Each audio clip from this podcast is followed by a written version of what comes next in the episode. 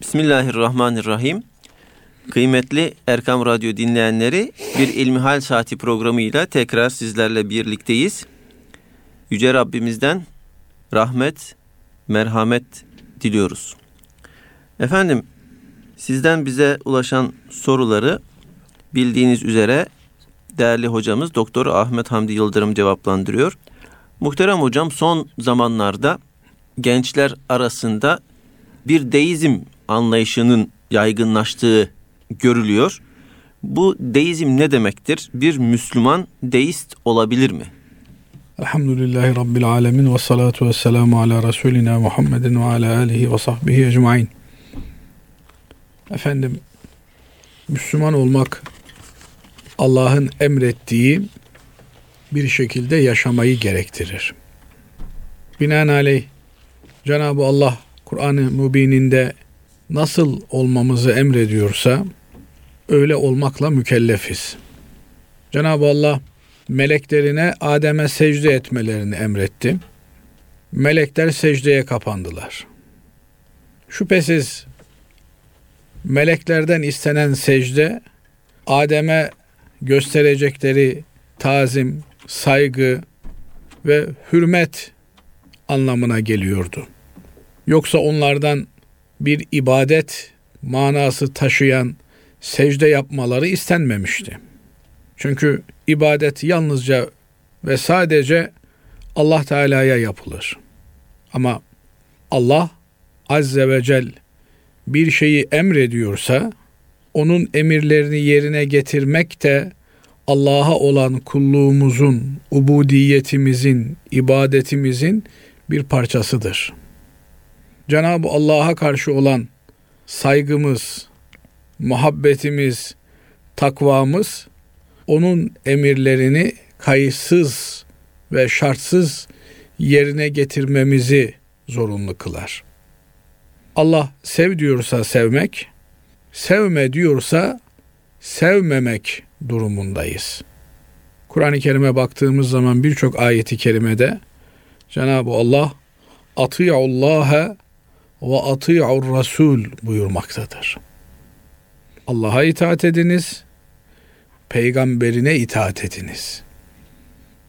Binaenaleyh deizm dedikleri sadece Allah'a inanan, peygamberi dışlayan, dışarıda bırakan inancın bir Müslümanda olması asla mümkün değildir. Zira peygambere muhabbeti, peygambere itaati, peygamberin yolundan gitmeyi emreden Yüce Mevla Hazretleridir. Allah Teala emrediyor, peygamberine itaat ediyoruz.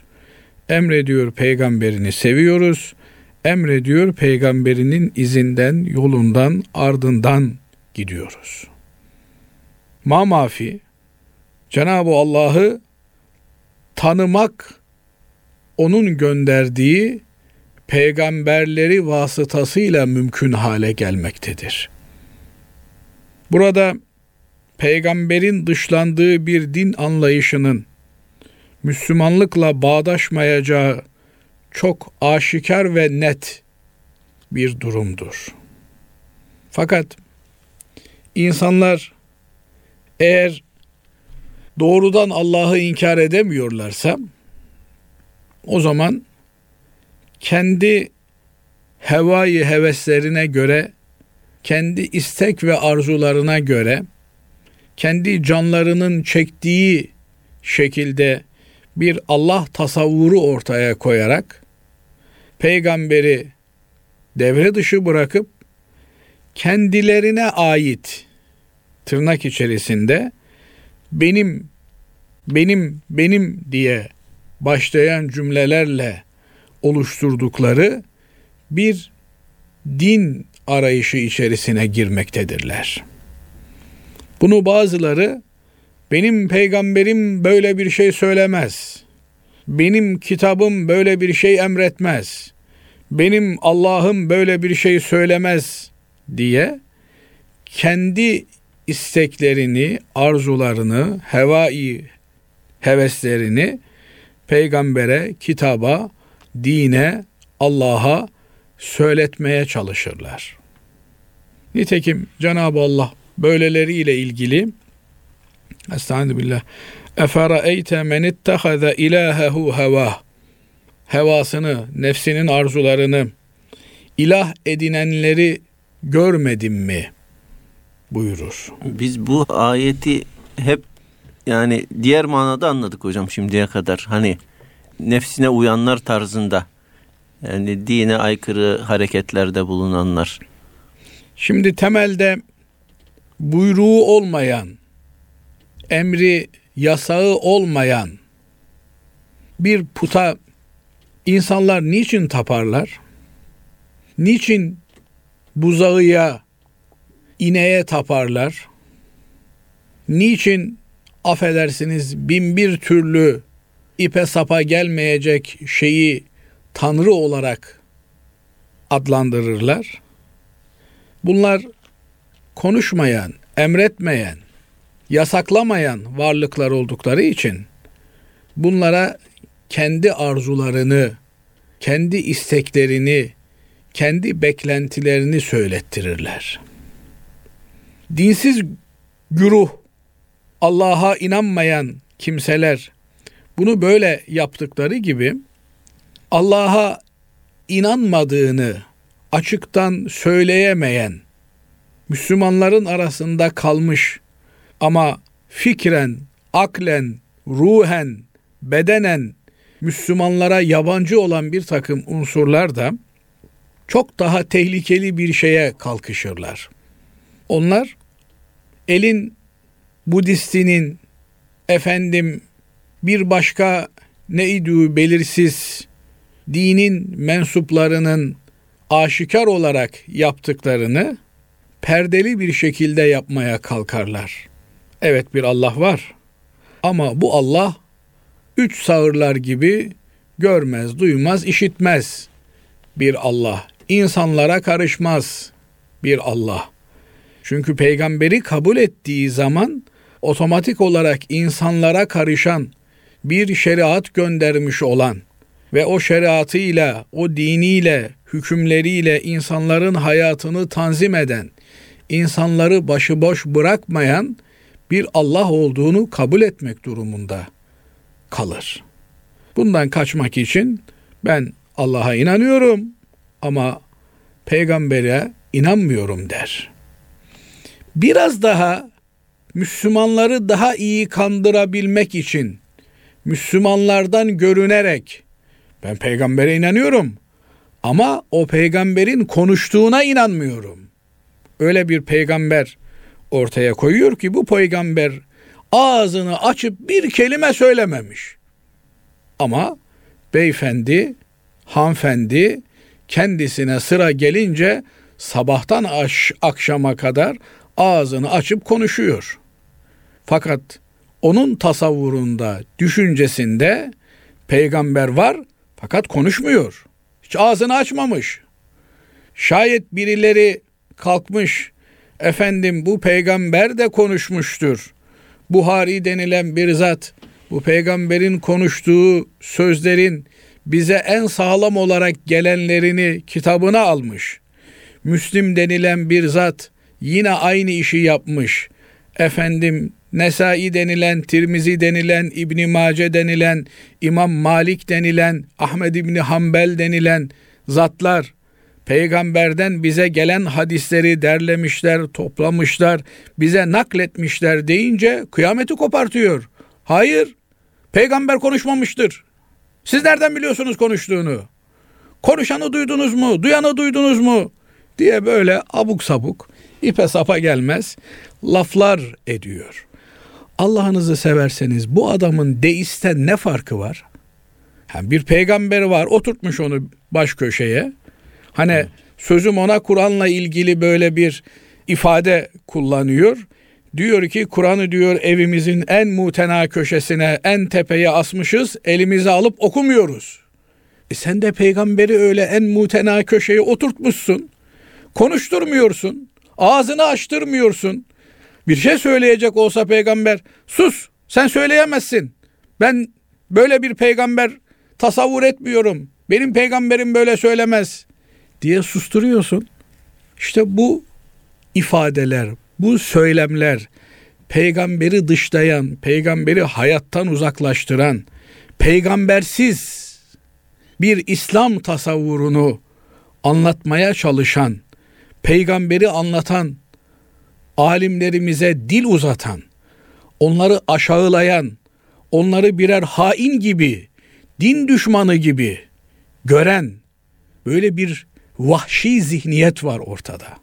Bunlar dinin altına dinamit koyan, sözde Müslüman görünen ama Yahudi temayülleri ihtiva eden insanlar bunlar. Ama Müslüman görünmesi lazım. Artık nasıl bir Müslümanlıksa konuşmayan bir peygamberi var. Sesini çıkartmamış hayat boyunca. Bunlar yeni nesle Peygamber aleyhissalatu vesselam Efendimiz'i maalesef bir utanılması gereken figür olarak anlatıyorlar. Ya ben peygamberim diyeceğim ama ya bakıyorum bu lafları etmiş bu peygamber. Allah Allah iyisi mi ben peygamber yok ama Allah vardır diyeyim. Ve bunu bu insanlar bilinçli olarak yapıyorlar. Yani bunlar cahilliklerinden, bunlar gafletlerinden değil. Bile inana peygamberi hayattan soyutlamak, onun yerine istedikleri gibi meydanda at oynatmak istiyorlar. Peygamberi dışladın mı geriye din adına ne kaldı? Bu da beraberinde maalesef Basri Hocam sorunuzda geçen buna ne sebep oluyor? İşte bu türlü tartışmalar sebep oluyor. Biz Peygamber aleyhissalatu vesselam Efendimiz'i küçük yaştan itibaren çocuklarımıza düzgün tanıtamazsak, sevdiremezsek, peygamber özlemiyle onların gönüllerini, yüreklerini dolduramazsak o zaman peygamberle arasına mesafe koyan belki bir dönem peygamberinin olmasından utanan ya evet benim peygamberim ama baksana şöyle şöyle de laflar etmiş. Ha bunlar akla mantığa sığacak laflar mı? diyerek bir düşünce travması yaşayan bir müddet sonra da iyisi mi ben bu peygamberi çıkartayım hayatımdan rahat edeyim diyen bir gençlik karşımıza çıkartıyor. Çok tehlikeli bir süreç.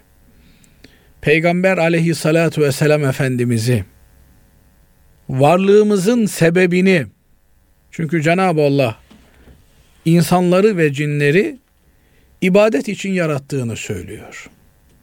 Demek ki bizden bir ibadet bekliyor Cenab-ı Allah. Evet. Bu ibadeti de en üst düzeyde, seviyede yerine getiren Peygamber aleyhissalatü vesselam Efendimiz. Evet. Yani dolayısıyla böyle bir insan modeli için yaratmış bizi. Yani bizim önümüzde benzememiz gereken, örnek almamız gereken üsve-i hasene eşsiz, benzersiz örnek Hazreti Peygamber aleyhissalatü vesselam Efendimiz. Biz onu tanımaz, çocuklarımıza tanıtamaz, gençlerimize sevdiremezsek, o zaman bizim din adına gençlerimizden bekleyeceğimiz pek bir şeyin olacağına kanaat getiremiyorum. Dolayısıyla bütün müfredatımızı ahiret endişesiyle dolu bir müfredat haline getirmemiz lazım. Şimdi çocuklarımızı bir müfredatın eline teslim etmişiz. O müfredatı uygulayan öğretmenlerin eline teslim etmişiz. Akşamları, sabahları televizyon denilen tek gözü kalmış bir canavarın eline mahkum etmişiz. Aile hayatımız kaybolmuş gitmiş. Bu çocuk peygamberini nerede öğrenecek? Peygamber sevgisini nerede alacak? Peygamberinin muazzam bir şahsiyet, örnek bir şahsiyet olduğunu nerede bulma imkanına kavuşacak. Ondan sonra da biz oturacağız. Radyo programlarında, televizyon programlarında, ekran başında, mikrofon önünde bu işin tenkidini yapmakla yetineceğiz. Efendim en çok yapsak yapsak ortaokullarımıza, liselerimize bir hoca efendi getireceğiz. Bir hatip getireceğiz, bir yazar getireceğiz, bir çizer getireceğiz. Mikrofonun önüne koyacağız. Susun çocuklar, susun dinleyin lütfen diyerek 300-500 kişilik anfilerde, konferans salonlarında zoraki 40-45 dakika bir hatip efendiyi dinlettirmek suretiyle peygamber sevgisi mi aşılayacağımızı düşünüyoruz. Burada bir başka problem de maalesef dini değerlerimize karşı yapılan vicdansız, acımasız, vampirce saldırılardır. Efendimiz Aleyhisselatü Vesselam buyuruyor ki, ümmetimin alimleri Beni İsrail'in peygamberleri gibidir diyor. Burada bir benzetme var. Hangi açıdan Beni İsrail'in peygamberleri, nebileri gibidir diyor. Dini tebliğ etme, anlatma, yaşayıp örneklik yapma noktasında ümmeti Muhammed'in alimleri peygamber mesabesindedir Beni İsrail oğulları içerisinde yaşamış. Çünkü Nebi ile Resul arasındaki fark Resul kendisine yeni bir şeriat, yeni bir kitap getirilmiş, verilmiş olan kişidir. Evet. Allah'ın seçtiği bir kuldur. Peygamber Nebi ise kendisinden önceki peygamberin şeriatını takip eden, anlatan, tebliğ eden kişidir. Ahir zaman nebisi, son peygamber aleyhissalatu vesselam Efendimiz olduğuna göre onun şeriatı kıyamete kadar baki kalacak demektir. Onun şeriatını tebliğ eden alimlerimiz olacak demektir. Evet. Peki biz alimlerimizi çocuklarımızda ne kadar, gençlerimizde ne kadar buluşturabiliyoruz? Gençlerimizin tırnak içerisinde ifadeyle söyleyeyim meftun oldukları, hayran oldukları, efendim peşinden delicesine, ölesiye gittikleri, fanları oldukları efendim çığırtkanlar var. Meşin yuvarlayanlar var. Ama kanaat önderleri var mı? Çok az. Biz ne kadar bu kanaat önderlerini gençlerimizle buluşturabiliyoruz? Gençlerimize onların sevgisini, onlardan istifade etmenin kıymetli bir şey olduğunu ifade edebiliyoruz. Aksine aman ha sakın bir cemaate takılma, hür ol, özgür ol, bağımsız ol, kimseye eyvallahın olmasın, kimseye itaat etme. İtaat kültürünü öldürmüşüz. Oysa itaat taat kökünden geliyor. Tavan isteyerek gönülden yapılan bir buyurun efendim ifadesidir. Zoraki yapılan değil, ikrahla yapılan değil. Bir zorlama olmaksızın gönülden gelerek, istenerek, can atarak ah bana bir şey emretse de yapsam diye yapılan bir buyurunuz efendim temennisidir. Yok. Çocuklarımızda itaat kültürünü öldürdük. Anneye itaat yok, babaya itaat yok, öğretmene itaat yok, büyüklere itaat yok. Böyle bir gençlikten, böyle bir nesilden ne bekleyebilirsiniz? Elbette kendisine ket vurduğunu düşünen ki peygamber yasaklar getiriyor. Peygamber şeriatı tebliğ ediyor. O zaman onun getirdiği şeriattan kurtulmanın yolu onu reddetmekten geçiyor. Bu çok acı ama maalesef bir gerçek. Onun için sevgi kültürüne, sevgi medeniyetine dönme ihtiyacımız var. Baştan aşağıya, kainata, makrodan mikroya sevgimizi izhar etme, gösterme ihtiyacımız var. Allah'ın o kullarıdır ki diyor Cenab-ı Allah. Allah Rahman Teala onlar için bir sevgi halk eder diyor. Yaratır diyor. Demek ki sevginin sahibi olan Allah, onun sevdiklerini sevmek, onun yerdiklerini yermekle memuruz. Bu yönüyle eğer biz çocuklarımıza akıl bali çağına erene kadar peygamberi sevdirebilirsek o zaman çocuklarımıza karşı vazifemizi kamil anlamda yerine getirebilmişiz demektir. Eğer bu sevgiyi öteler, onun yerine bir takım putları sevdirirsek, bir takım yapmacık şeylerin sevgisini çocuklarımız elde etmiş olurlarsa biz onların hem dünyalarını hem ahiretlerini perişan etmiş, mahvetmiş oluruz. Allah muhafaza etsin. Bu yönüyle dikkatli ve uyanık olmak gerekiyor. Gençlere gençlerin lisanıyla hitap etmek gerekiyor. Evet. Gençlere gençler hitap etmeli. Onun için gençlere hitap edebilecek olan örnek nesilleri, örnek şahısları yetiştirmek durumundayız. Üzülerek ifade edeyim ki Basri hocam, bizim İmam Hatipli hayalimiz buydu.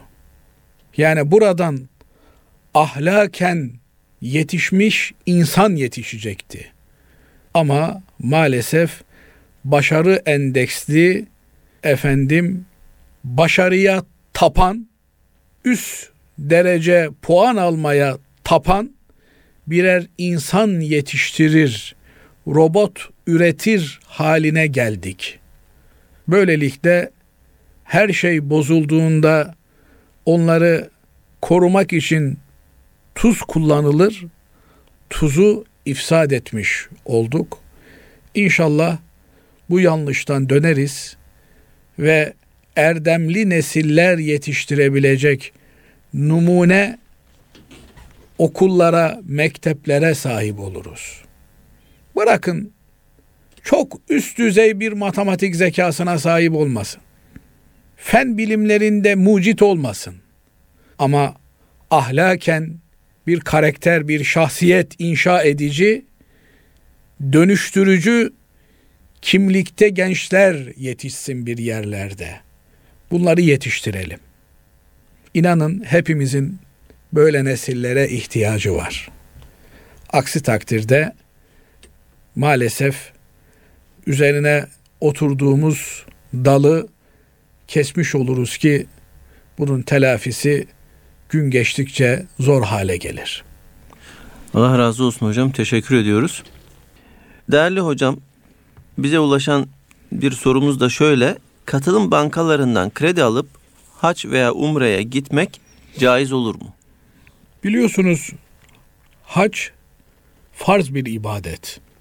Ümre Hanefi mezhebinde sünnet bir ibadet. Bazı mezheplerde vacip olduğu da söyleniyor.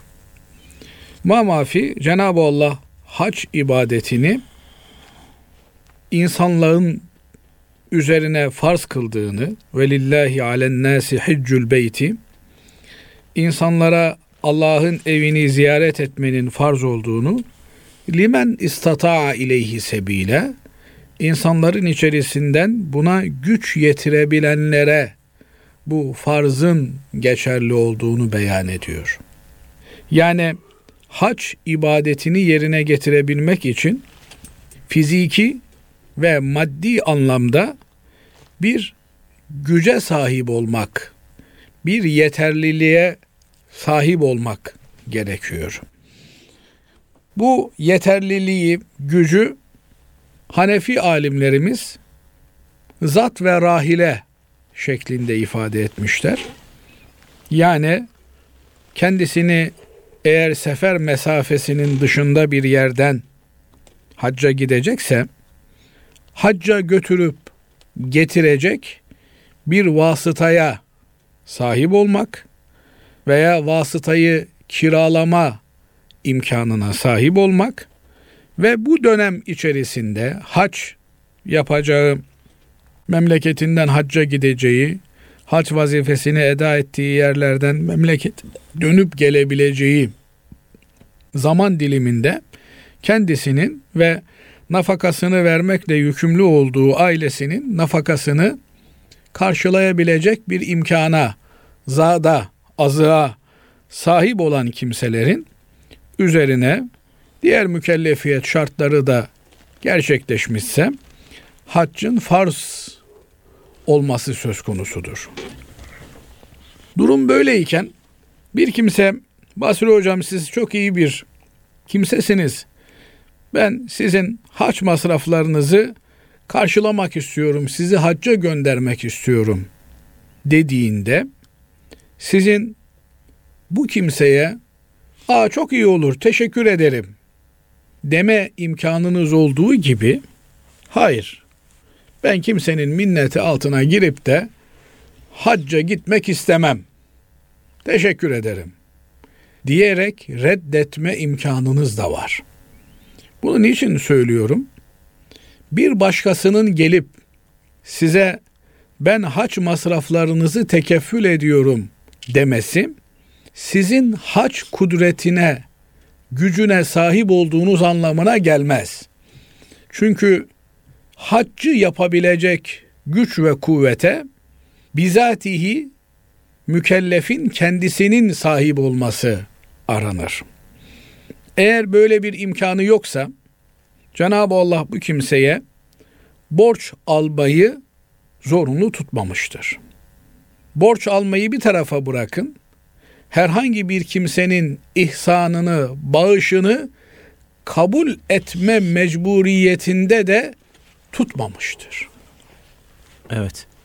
Durum böyle iken bir kimsenin şaibeli bir şekilde çünkü bankalar veya finans kuruluşları babalarının hayrına borç vermezler. Bankalar verdikleri borcun karşılığında faiz alırlar. Finans kuruluşları da kar payı alırlar. Evet. Bunların hiçbiri kardı hasen dediğimiz iyilik kaynaklı borç verme değildir. İslam'da borç verme iyilik kaynaklı olan bir ihsan, bir ikram olan işlemdir, eylemdir. Nitekim Kur'an-ı Kerim açık bir şekilde borç verdiğiniz kimseler eğer borçlarını ödeyemiyorlar ise ödeme zorluğu çekiyorlar ise elleri bollaşıncaya kadar fenaziratun ile meysera imkan sahibi, yüsr sahibi, zenginlik sahibi oluncaya kadar bekleyin der. Söz gelimi ben sizden borç aldım. İşte evlenmek için borç aldım. Ev alıyordum. Onun için borç aldım. Yani meşru bir gerekçeye dayanan bir borç aldım. Evet. Ödedim ödedim de son işte 10 bin lirası kaldı 20 bin lirası kaldı. Piyasa dengeleri bozuldu. İşimden oldum ödeme sıkıntısı çekiyorum. Bu durumda bir Müslüman olarak sizin yapmanız gereken kardeşim inşallah Cenab-ı Allah sana imkan verir, fırsat verir. Ödeme imkanı bulursun, ödersin. O zamana kadar canını sıkma, darlanma demektir. Yoksa haciz memurunu hemen çağırıp evindeki mutfak tüpüne varıncaya kadar her şeyi etmek değildir. Yine ayetin devamında eğer borçlu olan kişi borcunu ödeyemiyorsa alacağınızı tasadduk etmeniz, bağışlamanız sizin için daha hayırlıdır diyor. Şimdi herhangi bir finans kuruluşu olsun, banka olsun, ödeme zorluğu çeken mükellefe, borçluya böyle bir muamelede bulunamazlar. Her ikisi de isterseniz haklı bir gerekçeye dayanarak ödeme zorluğuna girmiş olun. İsterseniz de keyfe keder olmuş olsun. Haciz memuruyla, mahkemeyle alacaklarını tahsil etme yoluna giderler. Mevzuat gereği de gitmek durumundadırlar.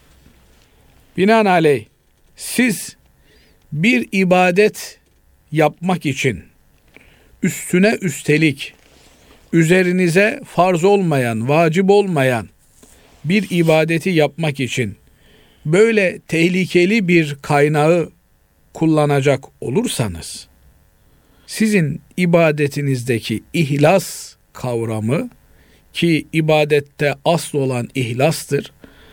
Allah için yapılmasıdır.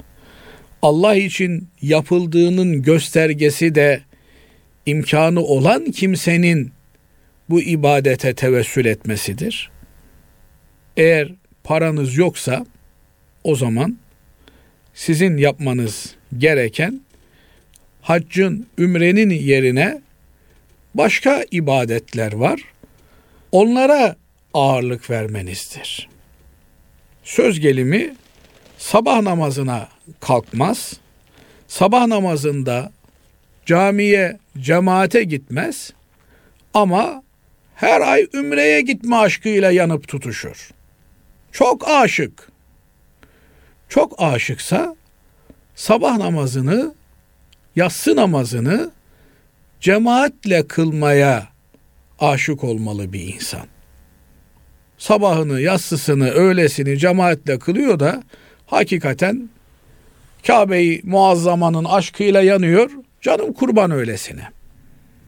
Binaenaleyh imkanı yoksa bir kimsenin hacca gitmeye veya ümreye gitmeye bu kimsenin kredi kartıyla kredi kartına 9 taksitle 3 taksitle 5 taksitle ümreye gitmesi doğru bir şey değil. Efendim bunda ne var? Nihayetinde vadesi geldiğinde borcunu ödeyecek. Herhangi bir faiz tahakkuk etmeden bankayla veya finans kuruluşuyla olan borç ilişkisini sonlandıracak. Kaldı ki nakit olarak ödese de bin dolar ödüyor. Filan finans kurumundan da taksitlendirerek gidecek olsa yine bin dolar ödüyor. Hocam burada sadece biraz araya girip belki şu açıklamayı yapmak doğru olur mu? Yani bazen kişinin hesabında para olduğu halde mesela yani alışveriş açısından kredi kartı da kullanma durumu olabiliyor. Yani burada bahsettiğiniz olay yani hazırda bir parası yok kişinin. Yani bir cari hesabı var. Cari hesabında parası var. Ama umre parasını kredi kartıyla ödeyebilir mi? Bahsettiğimiz başka bir mesele. Yani normal evet. efendim arabasına lastik alırken kredi kartı kullanırsa o ayrı bir mesele. Yani kredi kartı kullanır mı kullanamaz mı? O bahsi diğer. Arabasına lastik alırken efendim arabasının camını değiştirirken bankada parası var da o vadeli hesabını bozmak istemiyor. Kredi Yok, cari hesabı da olabilir hocam. Veya cari hesabındaki para aman dursun diyor. Kredi kartını kullanıyor. Onlar ayrı bir mesele. Ama hac ve ümre gibi ibadet olan bir meselede insanlar kazandıkları parayı bile tabiri caizse kazanırken araya şüpheli bir şeyler bulaşmıştır endişesiyle. Helal parayla değişmenin ve helalinden, helalin de helalinden, en temizinden hac ve ümre ibadetini yapma endişesi içerisine girmişken adam niye cari hesabında tırnak içerisinde helal bir parası varken karışık kuruşuk bir parayla hac ve ümre ibadeti yapmayı düşünsün ki? Yani böyle bir şeyi düşünebilmesi için hac ve ümre ibadetini anlamamış olması lazım gelir. Ecdadımız kendi kazandıkları parayla hacca gitmenin acaba bir şüpheli kazanç olur endişesinden dolayı salih bildikleri insanlardan borç istemişler. Birebir borç istemişler. O borcun kendilerine helal olduğunu bildikleri için o borçla hac ve ümre masarifini karşılamışlar. Kendi yastık altındaki paralarla da o borçlarını ödemişler. Mesele borçlanarak hacca ve ümreye gitme meselesi de değil. Yani tarlanız vardır satamadınız ama hacca ümreye gideceksiniz. Bir dostunuzdan, bir kardeşinizden, bir Müslümandan borç istersiniz. Onunla gidersiniz. Efendim kalmadı ki borç verecek Müslüman. İşte bunlardan sebep kalmadı. Bu finans kuruluşlarından sebep kalmadı. Bu finans kuruluşları ortaya çıkana kadar Müslümanlar birbirlerine borç verirlerdi. Şimdi kardeşim git finans kuruluşundan al der haline geldik. Dolayısıyla bu birbirimizle olan insani ilişkilerimizi, ticari ilişkilerimizi de zedeledi. Tekrar fabrika ayarlarına dönme ihtiyacımız var. Binaenaleyh bunun için de kapitalizmin getirdiği her türlü enstrümanı reddetmek durumundayız. Yani biz kapitalizmin dayattığı her türlü müesseseye bir İslami karşılık bulmak zorunda değiliz ki. İslami defile, İslami moda, İslami şampanya, İslami maç, İslami kumar. Yani böyle böyle bir şey yok. Böyle böyle biz muamelatımızı bozduğumuz için dinimiz de elden gidiyor. Cenab-ı Allah şu üç kuruşluk dünya hayatında yani bir bir anlık bir dilimlik biz bu sözleri söylerken kim bilir yeryüzünde kaç tane insan ölüyor. Yani ne zaman öleceğimiz de belli değil. Yani çok büyük zengin olduk. Uhud dağı kadar altınımız var. Ne işe yarar öbür tarafta? Yani buradan öbür tarafa bir transfer imkanı yok. EFT yapılmıyor ahirete. Ahirete EFT yapmanın tek yolu fakir fukara bankasına müracaat etmek. Bir fakirin gönlüne girebilmek, bir fakirin ihtiyacını giderebilmek. Dolayısıyla hele de ibadet manası taşıyan bir amelimizi bankayla yan yana zikretmek çok abes bir şey. Yani burada hocam herhalde yani ibadetlerimizin bu adabı dediğimiz yani bir nevi görgü kuralı. Yani bu ibadeti yapacaksın ama ya bunun bir görgü kuralı var. Yani bunu bu şekilde yapmalısın. O noktayı e... görgü kuralından öte bir şey var burada Basri hocam. Yani ticaretimiz kapitalistleşti. Bırakalım ibadetlerimizi kapitalistleştirmeyelim. İbadetimiz hiç olmazsa saf ibadet olarak kalsın. Paran varsa git kardeşim Paran evet. yoksa otur tesbihini çek. Evet. En doğrusu Allah razı olsun. Cümlemizden. Değerli hocam şöyle bir soru bize gelmiş. Seferi olan birisi imamlığa geçse ve farzı dört rekat olarak kıldırsa namazına bir halel gelir mi? Hanefi mezhebimizde seferilikte dört rekatlı namazları iki rekatlı kılma mecburiyetimiz var. Mecbur yani. Niçin? Çünkü bu bir ikram-ı ilahidir, bir hediyedir.